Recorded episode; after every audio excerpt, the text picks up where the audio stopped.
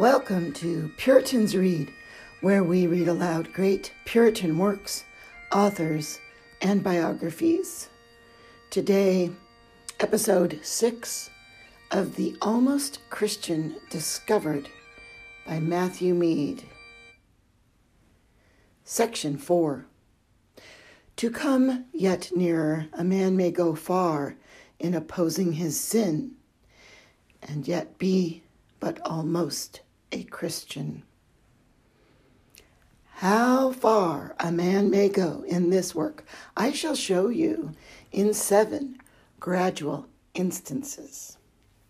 First, a man may be convinced of sin and yet be but almost a Christian, for number one, conviction may be rational as well as spiritual. It may be from a natural conscience enlightened by the word without the effectual work of the Spirit applying sin to the heart. Number two, convictions may be worn out. They many times go off and do not end in sound conversion. The church says, We have been with child, we have been in pain, we have brought forth wind. This is the complaint of the church in reference to the unprofitableness of their afflictions, and it may be the complaint of most in reference to the unprofitableness of their convictions. Number three, many take conviction of sin to be conversion from sin, and so sit down and rest in their convictions. It is a sad complaint God makes of Ephraim. Ephraim is an unwise son, for he should not stay long in the place of the breaking forth of children. Now then, if convictions may be only from natural conscience, if they may be worn out or mistaken and rested in for conversion, then a man may have convictions and be but almost a Christian. Second, a man may mourn for sin and yet be but almost a Christian. So did Saul. So did Esau for the loss of his birthright, which was his sin, and therefore he is called by the Spirit of God profane Esau. Yet he sought it again carefully with tears. Objection. But does not Christ pronounce them blessed that mourn?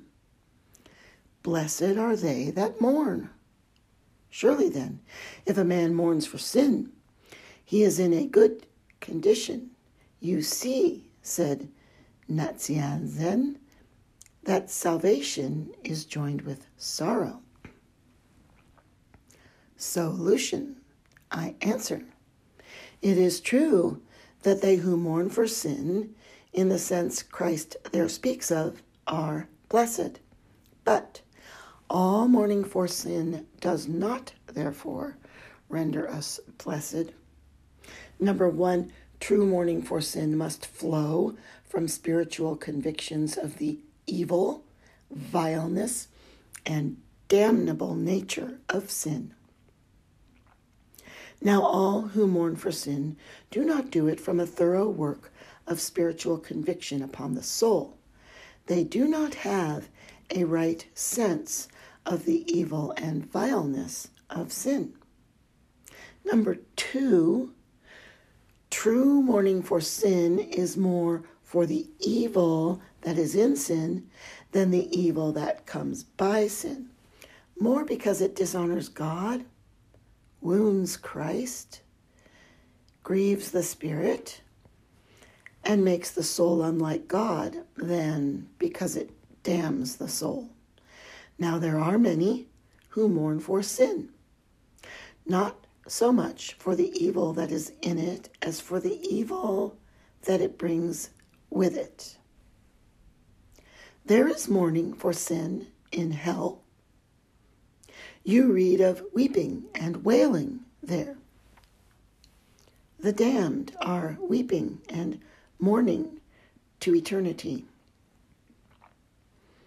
There is all sorrow and no comfort. As in heaven there is peace without trouble and joy without mourning, so in hell there is trouble without peace, mourning without joy, weeping and wailing incessantly, but it is for the evil they feel by sin and not for the evil that is in sin. So a man may mourn for sin and yet be but almost a Christian. It may grieve him to think of perishing for sin, when it does not grieve him that he is defiled and polluted by sin. Third, a man may make large confession of sin to God and to others and yet be but almost a Christian. How ingenuously does Saul confess his sin to David? I have sinned, said he. Thou art more righteous than I. Behold, I have played the fool and have erred exceedingly. So Judas makes a full confession I have sinned in betraying innocent blood. Yet Saul and Judas were both rejected of God. So a man may confess sin and yet be but almost a Christian. Objection. But is not confession of sin a character of a child of God? Does not the apostle say, if we confess our sins, God is just and faithful to forgive them? No man was ever kept out of heaven for his confessed badness, though many are kept out of heaven for their supposed goodness. Judah in Hebrew signifies confession.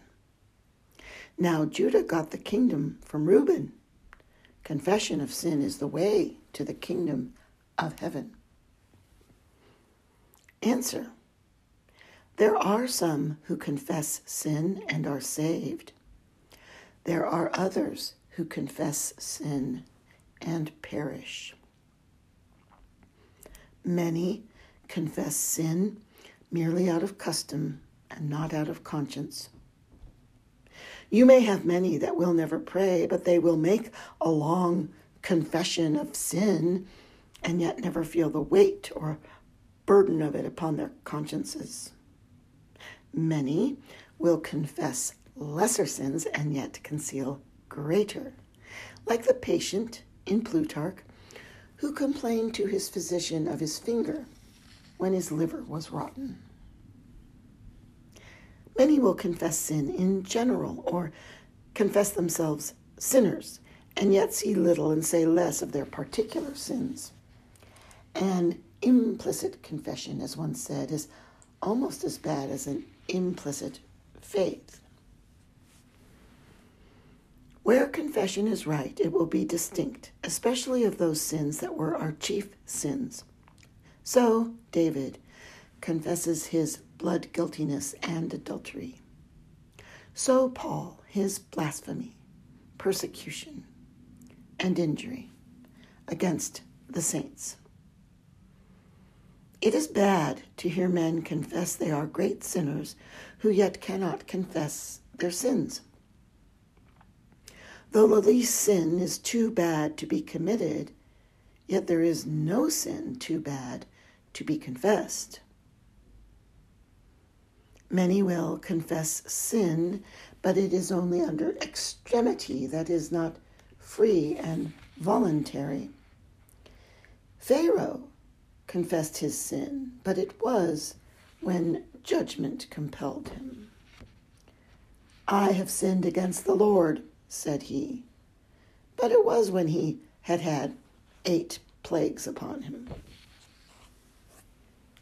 Many do, by their sins, as mariners do by their goods, cast them out in a storm, wishing for them again in a calm.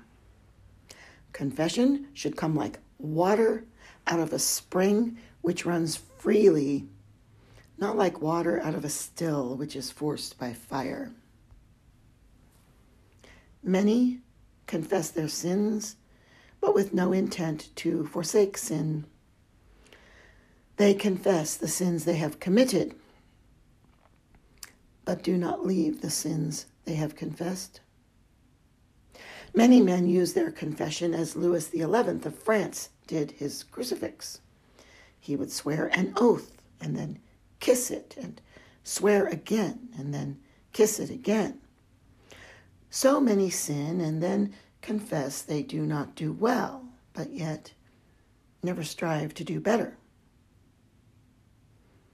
Mr. Torschel tells a story of a minister he knew that would often be drunk, and when he came into the pulpit, would confess it very lamentingly. Yet, no sooner was he out of the pulpit, but he would be drunk again. And this would he do as constantly as men follow their trades. Now then, if a man may confess sin merely out of custom, if he may confess lesser sins and yet conceal greater, if he may confess sin only in the general or only under extremity, or if he may confess sin without any intent to forsake sin, then surely a man may confess sin and yet be but almost a Christian. This concludes episode six of The Almost Christian Discovered by Matthew Mead.